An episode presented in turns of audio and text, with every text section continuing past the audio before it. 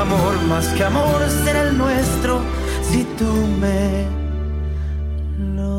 19 e 17 minuti, bentornati gentili ascoltatori a Latinoamericano per informazione, cultura e musica direttamente dall'America Latina. Oggi siamo al 16 novembre 2023, questo vuol dire che fra tre giorni soltanto, cioè il 19 novembre, saremo dinanzi all'elezione nel terzo paese in importanza in America Latina, cioè l'Argentina, perché ci sarà il ballottaggio fra Javier Milei e Sergio Massa, entrambi candidati, uno peronista che è difficile finire, qui in Italia siamo abituati a dire centrodestra, centrosinistra, tre quarti di destra, un quarto di sinistra, invece il peronismo è assolutamente difficile e complicato dare una definizione molto chiara su questo argomento. Su quello che sicuramente è molto più chiaro è la postura politica di Javier Milei, un ultraliberista economia, candidato che non ha problemi a rivendicare l'ultima dittatura militare, sia lui e soprattutto la sua candidata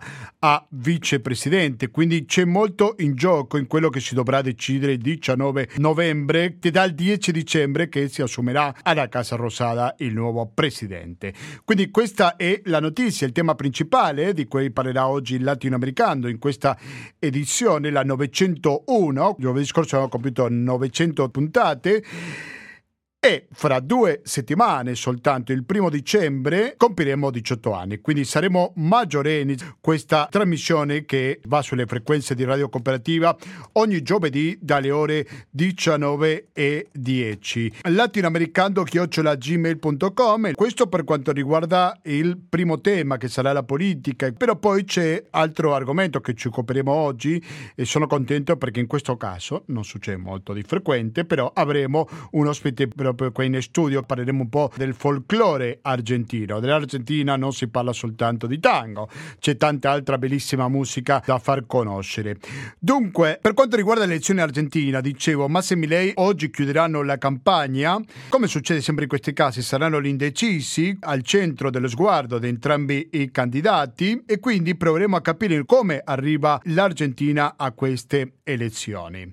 Adesso sentiamo un po' più di musica. Prima ho sentito un brano composto da Gustavo Santaolalla, che è un argentino, Te amo y más. Adesso sentiamo un altro brano che è molto breve, che si chiama Si puede perdonar, non senza prima ricordarvi che 120 82 301 è il conto corrente postale, che il RID bancario, che il pago elettronico e che il contributo con l'associazione Amici di Radio Cooperativa sono i metodi alternativi per aiutarci alla sopravvivenza. Ecco, scriveteci al latinoamericando-gmail.com ripeto, latinoamericando-gmail.com ho cambiato idea, me lo sentiamo un altro brano che si chiama Mas, sembra più, la traduzione, e quando torniamo saremo in diretta, in collegamento con Buenos Aires, capitale della Repubblica Argentina.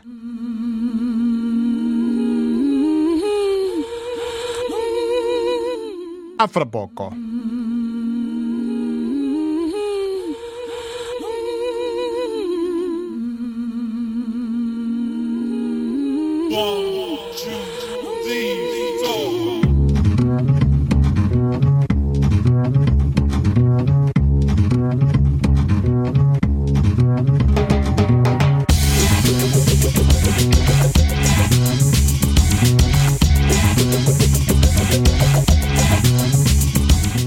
Siete all'ascolto di Radio Cooperativa, una radio che si sente con la frequenza in Veneto nel 92.7 oppure magari siete in vacanza, magari siete fuori, allora chiunque sa che con il www.radiocooperativa.org ci può ascoltare in streaming con un'ottima qualità audio dovunque si trovi compreso Buenos Aires, città con la quale siamo collegati in questo momento e si trova Maurizio Salvi. Maurizio Salvi, buonasera e bentornato a Latinoamericano. Eh, grazie, buonasera a tutti i radioascoltatori. Grazie a te per accettare il nostro invito. Maurizio Salvi, credo che possiamo presentarlo come lo storico corrispondente all'ANSA a Buenos Aires, conosce molto ma molto bene l'Argentina, si occupa, magari qualche intervista o qualche servizio che avete letto dall'ANSA, esiste la possibilità che lo abbia scritto il nostro intervistato, Maurizio Salvi che naturalmente seguirà o sta seguendo l'elezione in Argentina, in particolare quello che succederà fra fra tre giorni soltanto, il 19 novembre. Maurizio, come arriva l'Argentina a questo importantissimo appuntamento elettorale? Arriva in un clima di relativamente forte tensione e anche di una grande incertezza sul risultato che, che emergerà dalle urne perché la partita si presenta particolarmente complessa dopo che nel primo turno eh, aveva vinto Massa, il candidato di centrosinistra, l'attuale ministro dell'economia, Sergio Massa, aveva vinto con quasi il 7% di vantaggio, ma il, la questione è che nel ballottaggio che si svolgerà domenica con Javier Milei, che è il candidato diciamo che si definisce contro la casta politica e che è di, un, di formazione ultraliberista, eh, lui riceverà i voti de, di una delle candidate del centrodestra, Patrizia Burric, che non si è qualificata per il ballottaggio. La somma dei voti che Milei ha ricevuto e quella che gli porta teoricamente la Burric fa sì che addirittura Milei è considerato da, dalla maggior parte dei sondaggi come leggermente favorito rispetto a Massa. E eh, certo, perché la grande incognita è sapere cosa farà questo centrodestra moderato, non so se così possiamo chiamarlo, che magari si legava più a Burrich perché qualcuno dirà è il meno peggio Massa, perché almeno è dentro della politica che ormai conosciamo, che una persona che qualcuno ha messo anche in dubbio la sua stabilità psicologica, no? Come il caso di Javier Milei. Sì, Certo, chi ha assistito domenica scorsa alla, allo scontro televisivo tra i due candidati si è reso conto della grande differenza intellettuale e professionale dei due, dei due personaggi, senza voler indicare un favore per l'uno o per l'altro, però in realtà Massa ha una lunga traiettoria politica eh, che, che, lo, che lo ha portato fino alle soglie della Casa Rosada mentre Milei praticamente è, è un economista di un certo rilievo, di un relativo certo rilievo, ma che da pochissimo è in politica, tanto che non conosce eh, le, le, i meccanismi della gestione governativa o presidenziale e che ha messo in mostra durante il dibattito in cui, secondo tutti gli, gli esperti, compresi quelli che sono inclinati verso Milei, Massa ha vinto diciamo, la battaglia bilaterale. Però questo non basta perché eh, l'elettorato di Milei non è un elettorato particolarmente diciamo, eh, dipendente da, dal dibattito politico, è un elettorato che sta soffrendo la crisi economica che esiste in Argentina perché stiamo parlando di un'inflazione eh, eh, al 140% e di una povertà al 40%, cioè insomma di dati che rendono difficile la vita quotidiana e soprattutto di una partecipazione di giovani che si sentono rappresentati da questo individuo, da questo candidato che dice no alla casta, basta con i privilegi, lottiamo alla corruzione, al narcotraffico, a tutto, eccetera. Quindi questo lo ha reso abbastanza popolare nelle reti sociali con i giovani e questo fa sì che il dibattito ha influito, ma abbastanza solo relativamente. Ecco. Maurizio Salvi, ma il fatto, come tu ben dicevi, che da pochissimo che Javier Milei è dentro la politica argentina, è un punto a favore o un punto contro di lui? Io se dovessi parlare, diciamo, da, mm, così, da uno amante del buon governo, eh, avrei moltissime perplessità sul programma che, di Milei, perché per esempio eh, nella prima parte della sua campagna elettorale lui ha lanciato, si presentava tra l'altro nei cortei con una motosega dicendo che con questa motosega avrebbe eh, praticamente distrutto tutto, tutto questa, questo cancro che per lui è rappresentato dalla corruzione e dal malgoverno. e poi ha cominciato a dire una serie di cose tipo privatizzeremo l'educazione, privatizzeremo la sanità chiuderemo il, la banca centrale, si permetterà il commercio degli organi, si permetterà il libero porto di armi e questo ha suscitato grande perplessità, eh, soprattutto eh, si è visto che eh, sono, si sono moltiplicate le sue eh, le critiche nei suoi confronti. Ebbene, oggi, ho, nell'ultimo eh, spot elettorale che voi potrete anche guardare nella sua rete sociale di, della ex Twitter di X, lui ha detto non state a sentire l'opposizione perché io non privatizzerò la salute, non privatizzerò l'educazione, non permetterò il libero porto di armi, non eh, chiuderò il centro che gestisce eh, gli organi, diciamo, il, come si dice, gli impianti degli organi e quindi tutto questo crea una grande incertezza. Insomma, alla fine lui, mi sembra che il candidato cerchi di evitare di perdere voti dall'ala più moderata. Ecco, sì, sembra una situazione un po' disperata. No, io ti chiedevo perché a volte il fatto di essere nuovo, un outsider, come si dice banalmente, spesso potrebbe essere un punto a favore, visto la scarsa popolarità che hanno i partiti politici tradizionali, giusto?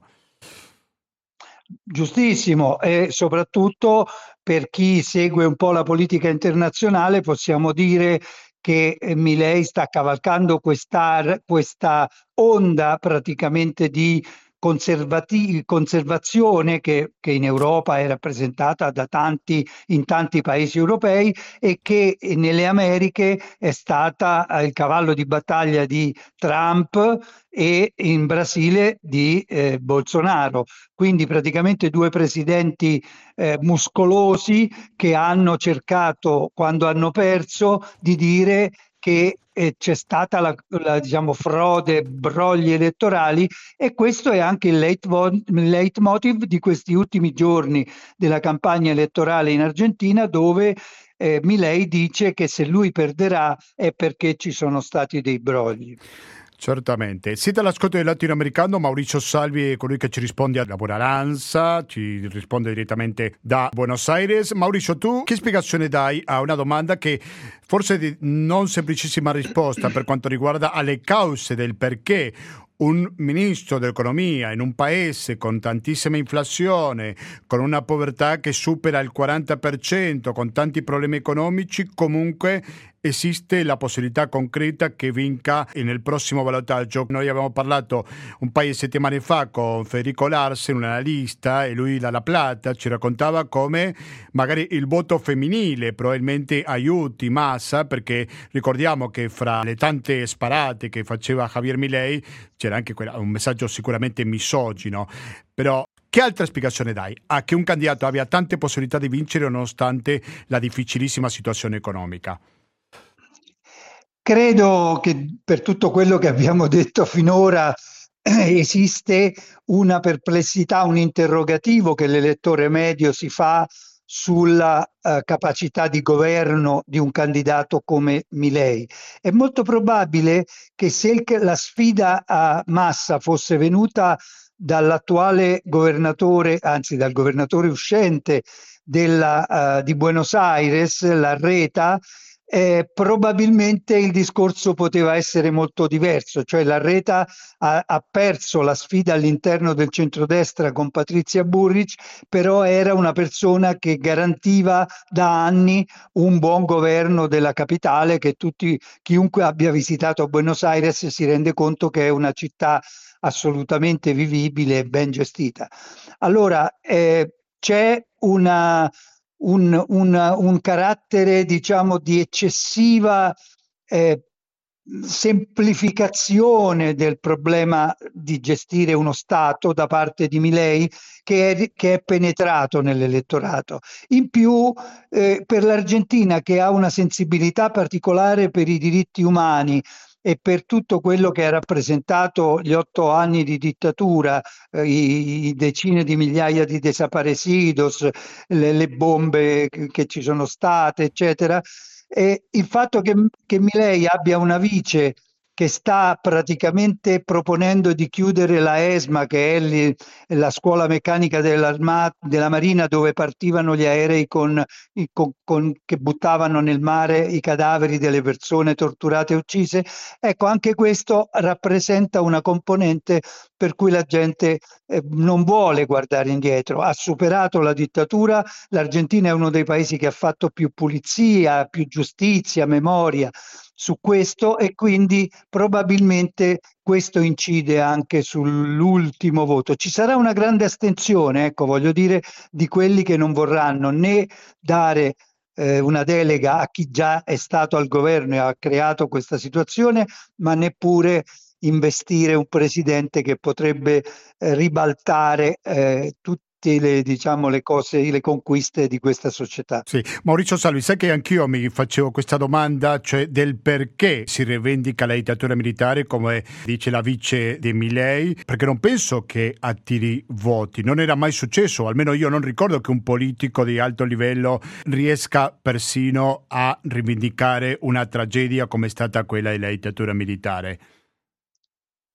E purtroppo eh, esiste una parte della società che si, diciamo, si colloca nella media alta borghesia argentina e che eh, propenderebbe per dire la, per, per diciamo, rilanciare la teoria dei due demoni, cioè nel senso che c'è stato sì una, una, una, violente da, una, violenta repressione da, parte del governo, però che ci sono stati dei terroristi che hanno oh, fatto attentati, hanno ucciso, eccetera. Ora la risposta che eh, dovrebbe cancellare qualsiasi eh, dubbio è che seppure come ha vissuto l'Italia la stagione delle Brigate Rosse, della violenza eh, della guerriglia clandestina, un, uno Stato non può mai adottare la stessa tecnica di quella di, una, di un'opposizione armata. Quindi io credo che quando si fanno le manifestazioni in Argentina sui diritti umani, le piazze si riempiono in modo incontrovertibile, però quando quella minima parte che, che vuole difendere eh, diciamo, quella, quei valori, quei pochi valori della dittatura, e allora evidentemente se prende il potere ha il potere anche di cambiare certe cose che sembrerebbero Immut- ormai immutabili. Questo elettorato sicuramente c'è, però la mia perplessità veniva perché non è che sia un elettorato così importante come nel caso cileno, no? che ci sono tanti cileni che ancora oggi... Assolutamente eh. no, assolutamente no. Quelle che eh. sicuramente sono di più gli astenuti. Tu prima accennavi al caso degli astenuti, secondo te quanti saranno? Hai qualche idea, sondaggio, qualcosa che ci faccia pensare a quanto forte sarà il non voto? Eh, secondo diciamo, i sondaggisti eh, siamo intorno al 10%, nel senso eh, parliamo di molti milioni di voti praticamente, mm, probabilmente eh, sono 3-4 milioni di voti almeno. adesso il discorso è eh, che, che, qui si è fatto è se il voto in bianco favorisce o non favorisce uno dei candidati la, la, tesi prevalente è che siccome non vengono computati i voti in bianco nel numero dei votanti, allora il voto in bianco sarà nullo, per cui probabilmente se ci fossero nell'urna, mettiamo 6 voti per Massa e 4 per Milei, sarebbe 60 a 40 e non, non, ci sarebbe influenza del voto in bianco.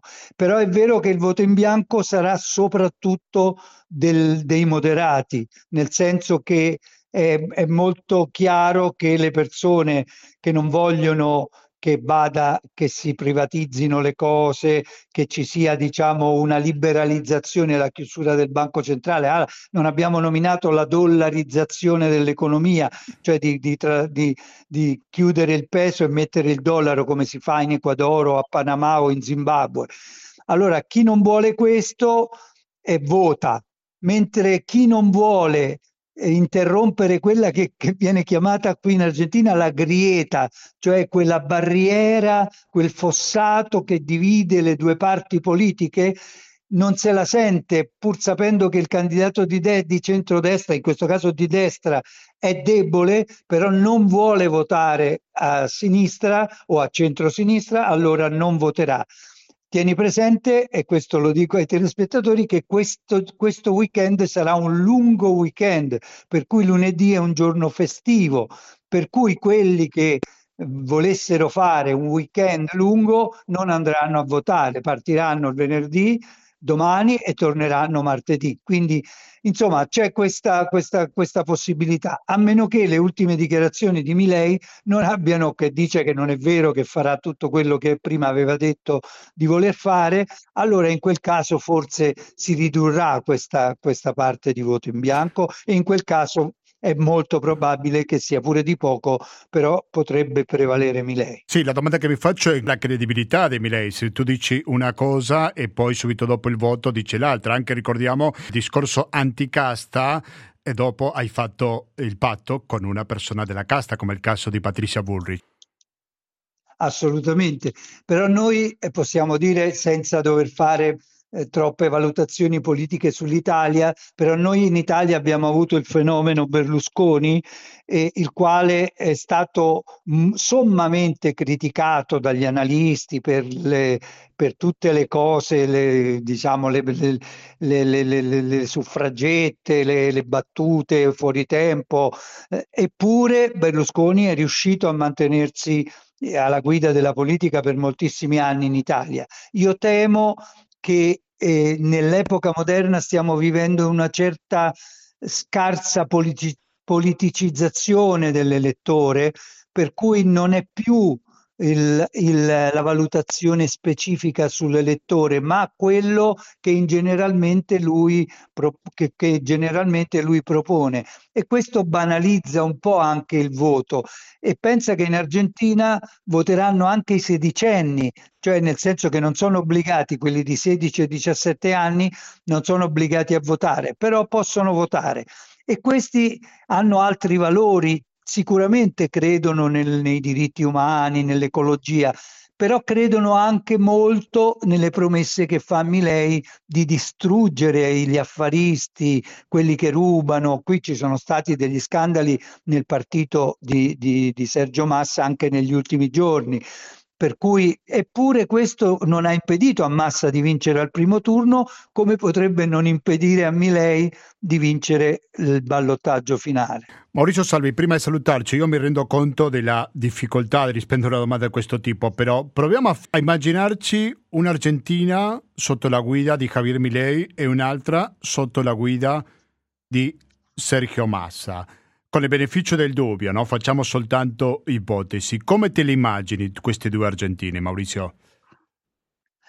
Eh, dunque, prima di tutto eh, i radioascoltatori devono ricordare che l'Argentina è un paese che ha un forte debito, debito eh, estero, che ha un'economia in crisi, che ha l'inflazione, cose di cui abbiamo già parlato, e che non ha riserve di valuta per poter eh, diciamo finanziare particolari stravolgimenti economici, a meno che non, non si facciano delle follie.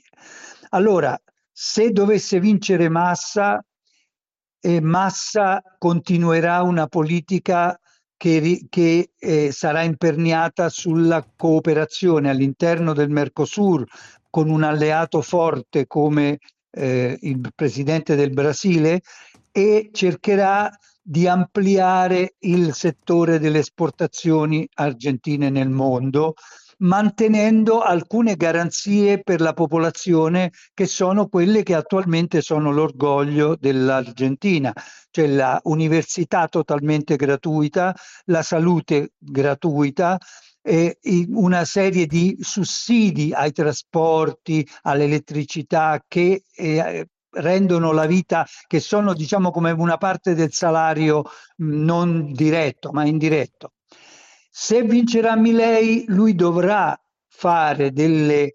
Lui ha promesso di non voler commerciare con il Brasile e con la Cina, che sono due, i due principali partner commerciali dell'Argentina. Quindi dovrebbe fare uno stravolgimento molto importante della politica economica del paese. Però avrebbe l'appoggio sicuramente degli Stati Uniti e degli altri paesi dell'America Latina che sono diciamo, a livello eh, più moderati. Ecco. Mi sembra una posizione rischiosa, però lui intende liberalizzare l'economia al massimo, per cui privatizzare tutto quello che si potrà privatizzare, quindi le imprese statali, la compagnia aerea, eh, tutte quelle cose che gli porteranno dei soldi per finanziare i suoi programmi. Diciamo si ritornerà a, una, a un neoliberismo che in America Latina è stato in gran parte superato, che però ha la sua legittimità. Perfetto, io ringrazio molto Maurizio Salvi, corrispondente dell'ANSA da tantissimi anni che abita a Buenos Aires, città dalla quale ci ha parlato in diretta. Grazie mille, c'è buon lavoro, soprattutto domenica. Un abbraccio a tutti, un abbraccio forte. Un abbraccio, arrivederci. Alla prossima, sempre molto gentile. Maurizio Salvi, credo che lo possiamo considerare un amico di questa trasmissione. Ci sentiamo da tantissimi anni e lui sempre risponde con molta competenza a proposito di questo paese sudamericano. Adesso sono le 19 e 48 minuti. Io di solito metto un brano musicale quando cambio argomento. Qua invece la musica ce l'abbiamo dal vivo e quindi senza perdere tempo io presento subito il mio secondo ospite, che lo abbiamo qua agli studi di Albignassico, Sergio Leo. Buonasera e benvenuto per la prima volta al Latinoamericano. Ciao e buonasera a tutti. Vuoi parlare vicino al microfono, per favore? Ok, qui. Va benissimo. Grazie mille, Sergio. Allora, ti presentiamo come musico, professore alle scuole superiori, sì. però sei un attento osservatore della musica latinoamericana, argentina. Prima ho sentito un brano di Gustavo Santolaya perché non dovesse conoscere una musicista. Lenio Morricone argentino? Lo possiamo chiamarlo così? Sì, dai, c'è, c'è, parli... molta, c'è molta, somiglianza. Sì, sì, eh, giusto per chi sta ascoltando e che a me piace guardare in questo momento no, la, eh, sì. l'interlocutore che è l'amico Gustavo Claro, però in questo momento mi trovo... Si trova davanti al microfono, vai. è meglio microfono. che ti ascoltino bene. Vedo che avevi un strumento in mano. Come sì, si chiama questo strumento? strumento è un ronrocco, che è, un, che praticamente è un charango baritono. Il charango, giusto per chi non conosce questo mondo musicale no, che stiamo per presentare, no?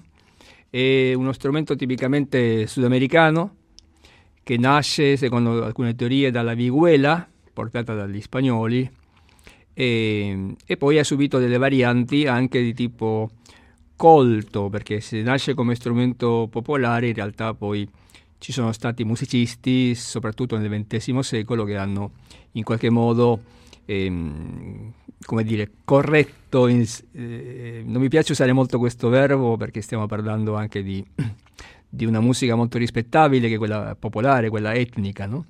Eh, però in termini colti diciamo nel, corretto nel senso che viene creata una tastiera, vengono appunto ehm, raffinati i suoni, quindi diventa uno strumento da concerto, giusto per e, ehm, e il ronroco è una variante del charango che è un po' più acuto, ma mh, avendo le corde un po' più basse come tonalità, eh, ha una sonorità molto molto particolare che Gustavo Santolaggia, che in questo momento stiamo usando, tra virgolette, usando, poverino, eh, come punto di riferimento, eh, lo ha praticamente eh, usato, eh, scusate la ripetizione del verbo, eh, proprio per creare colonne sonore di film eh, conosciutissimi, per esempio ehm, in italiano I diari di una motocicletta no? del 2004, se non ricordo male, e anche, mh, mm, anche serie magari non famosissime in Italia, ma famosissime a livello mondiale,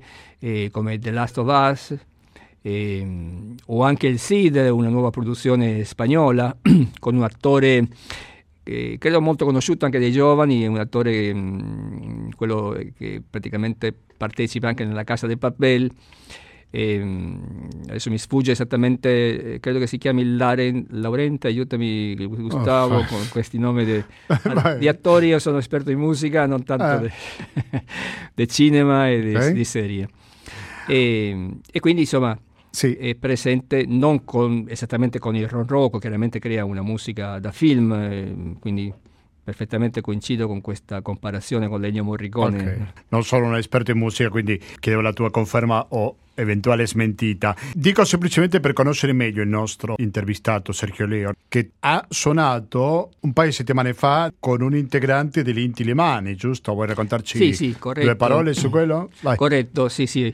E, ehm, beh, è stata una, una bella esperienza, eh, praticamente con il gruppo Taifa, che, con cui collaboro, è un gruppo di, di italiani eh, che vive, beh, in realtà vive sparpagliato per Italia, eh, li saluto se eventualmente stanno ascoltando, praticamente era un convegno di tipo letterario e mm, quindi ci siamo trovati con Jorge Coulon, che è praticamente fra i fondatori del, del, del gruppo Inticimani, in Italia credo che sia il gruppo più famoso no, della musica latinoamericana.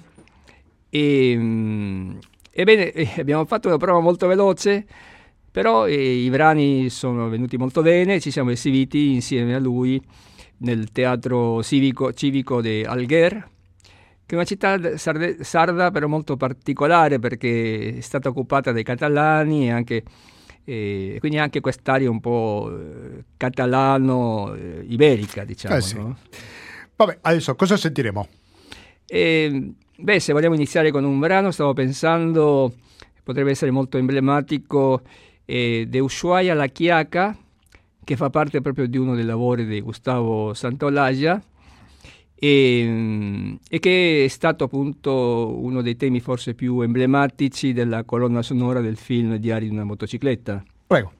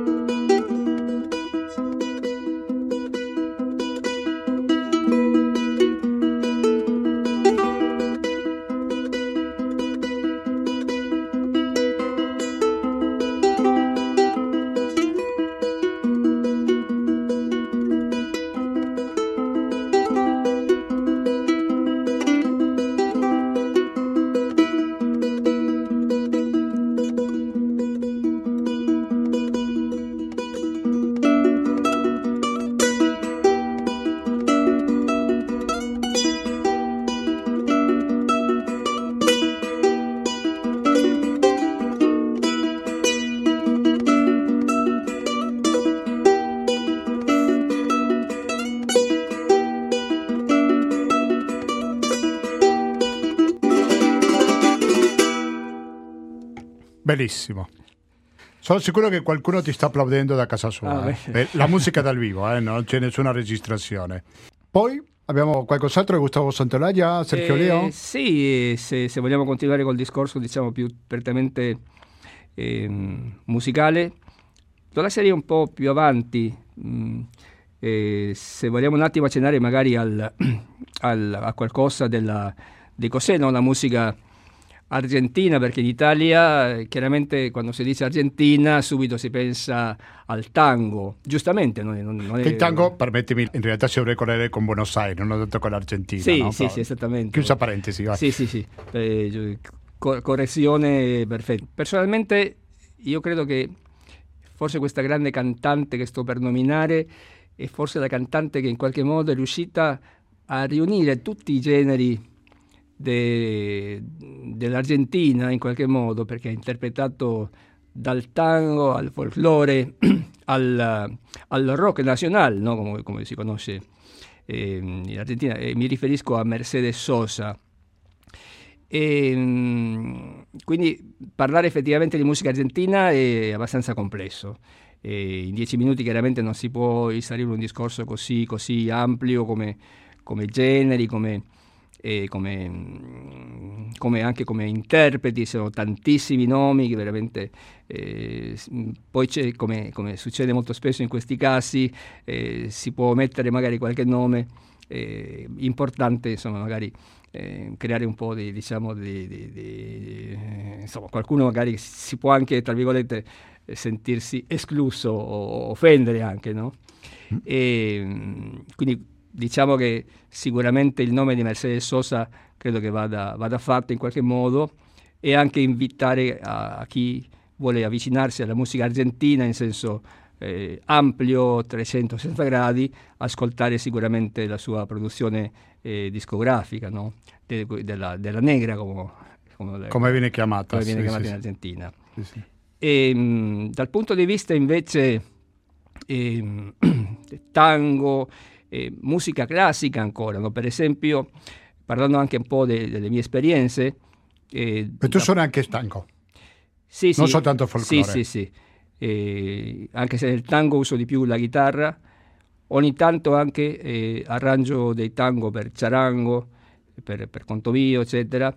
Mi appoggio molto, e mi sembra anche eh, dover, doveroso no? nominarla, eh, mi appoggio molto alla Scuola de Charanguistas de Buenos Aires, eh, creata da Patricio Sullivan, un amico charanguista molto, molto, molto, molto bravo, chiaramente molto preparato, e, e, e, insomma c'è questo contatto costante per cercare di non, di non rimanere eh, troppo europeo, diciamo così, no? rimanere sempre in contatto con, con, eh, con, con, in qualche modo la, con, i musicisti che vivono in Argentina, perché eh, qui si apre anche un discorso abbastanza complesso e anche interessante, no?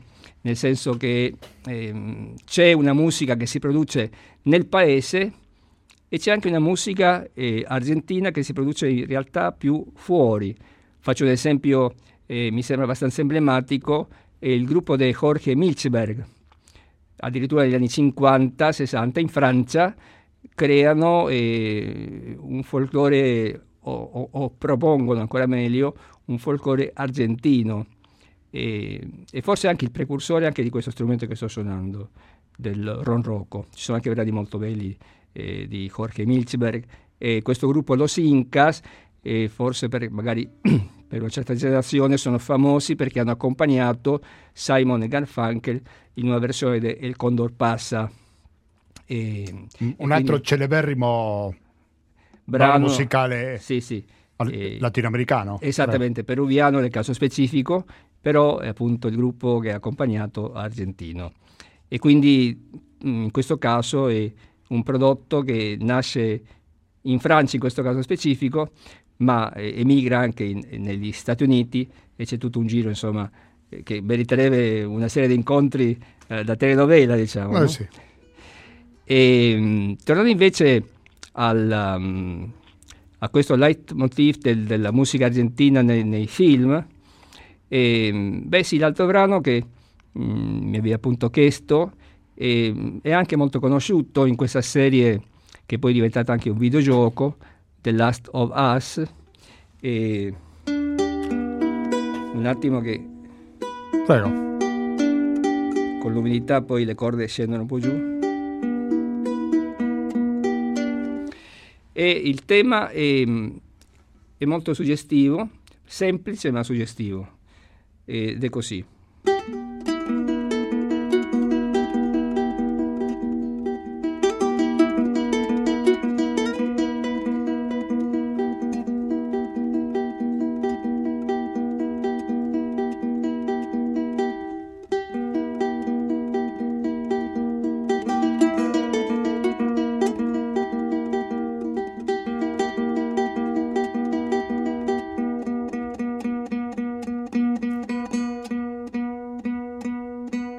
Secondo che accordo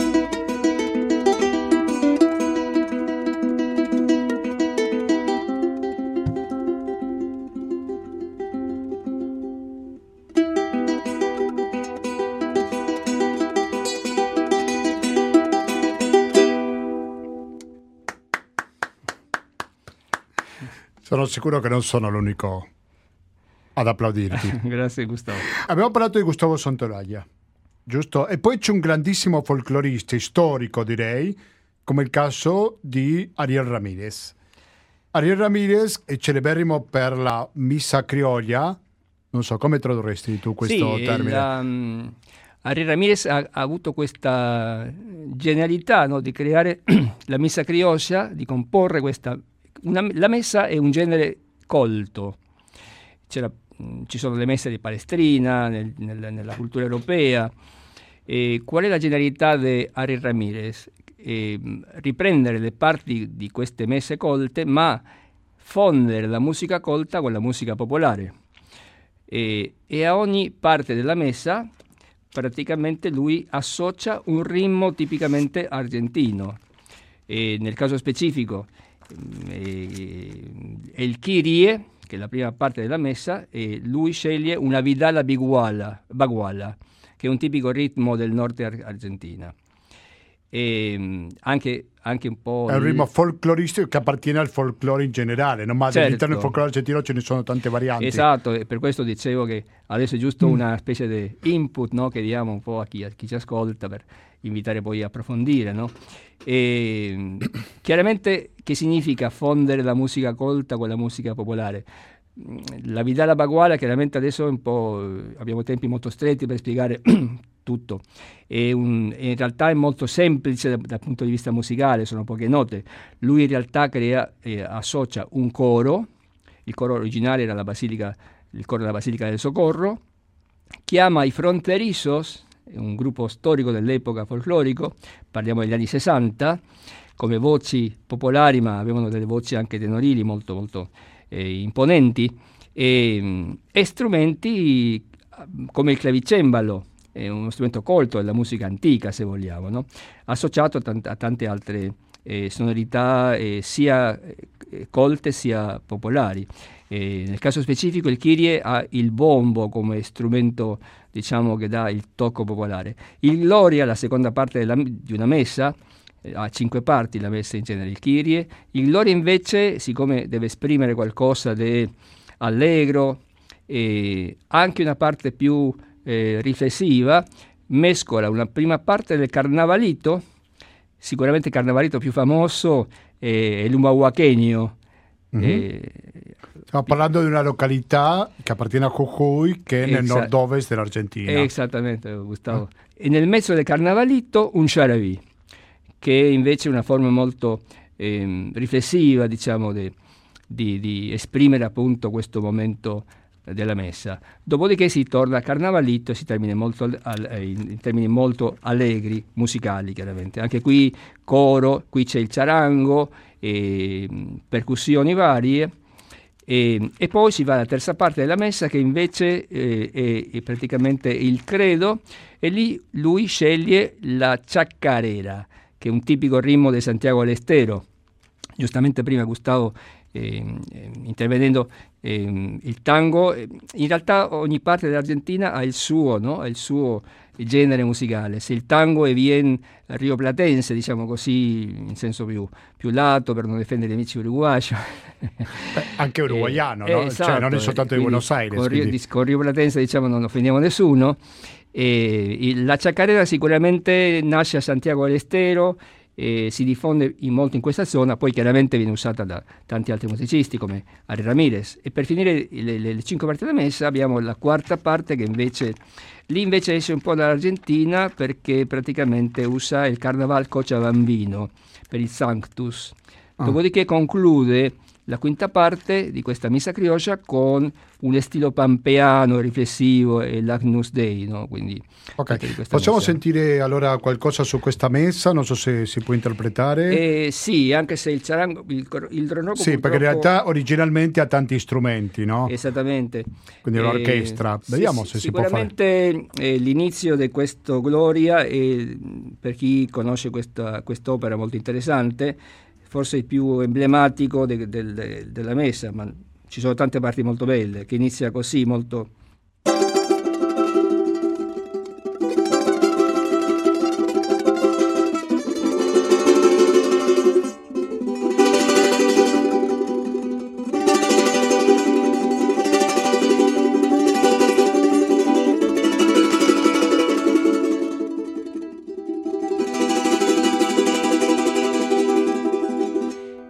poi c'è il ritmo del carnavalito.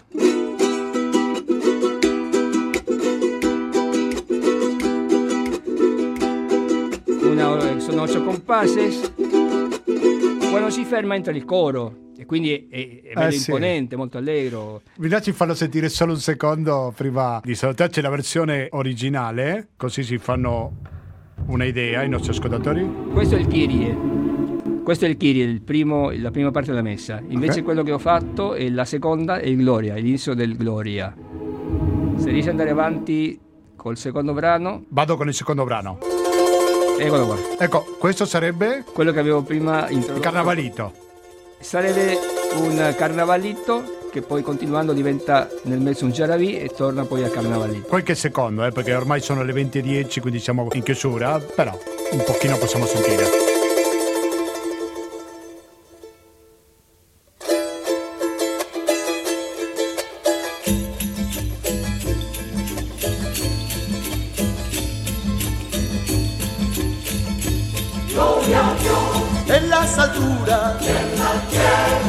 Los hombres, pasan los hombres que ama el Señor. En las alturas pasan los hombres, pasan los hombres que ama el Señor. Te alabamos, te Questa non adoramos, è la voce di Sergio Leo, eh, chiarisco subito che... Io ringrazio tantissimo Sergio Leo, cantautore, possiamo presentarti così, oltre musico. Sì, sì, ti compongo también canzoni, sì, compu- ho composto anche delle canzoni. Ho composto anche le canzoni, sì. Magari in qualche altra occasione, se vuoi condividere qui con gli ascoltatori volentieri. di latinoamericano, adesso sai cosa ascoltiamo, Sergio? Questo brano che probabilmente lo conosci, che si chiama Colore Speranza, dedico Torres con tantissimi interpreti. Grazie mille Sergio, Grazie ci risentiamo. Grazie a te. Que estás cansado de andar y de andar. Non lo facciamo molto frequentemente, però abbiamo fatto una puntata parlando di un solo paese. Oggi invece ci siamo concentrati sull'Argentina, ma da due punti di vista completamente diversi, perché siamo partiti con la politica parlando di quello che succederà il 19 novembre, con la scelta fra Javier Milei e Sergio Massa e poi ci siamo dedicati alla musica in compagnia di Sergio, non Massa, bensì Leo. Carajo, color esperanza. Tentar al Anche perché non pensi di diventare presidente, no Sergio? Vale más Non posso andare via senza ricordarvi che 120 82 301 è il conto corrente postale, che il RID bancario, che il pago elettronico e che il contributo con l'associazione Amici Radio Cooperativa sono metodi alternativi per aiutarci alla sopravvivenza.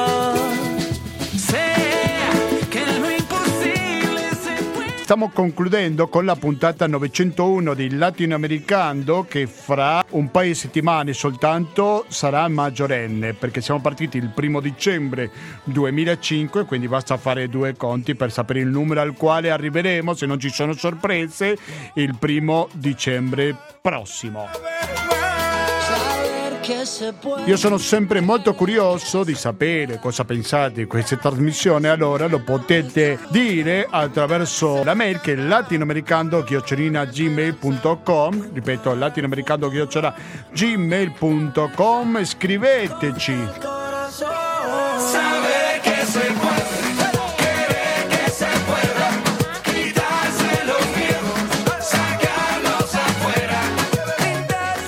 trovate anche su Facebook, ogni tanto mettiamo qualche informazione che riguardi naturalmente l'America Latina.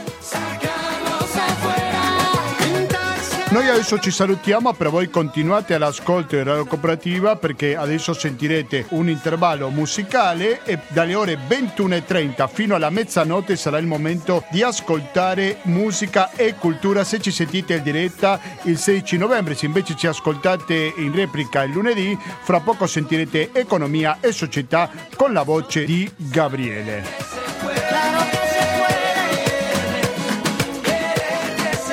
Quindi basta, da Gustavo Claros non mi resta più che salutarvi e noi ci diamo appuntamento a domenica prossima dalle ore 18.30 con l'attualità internazionale. Grazie e alla prossima.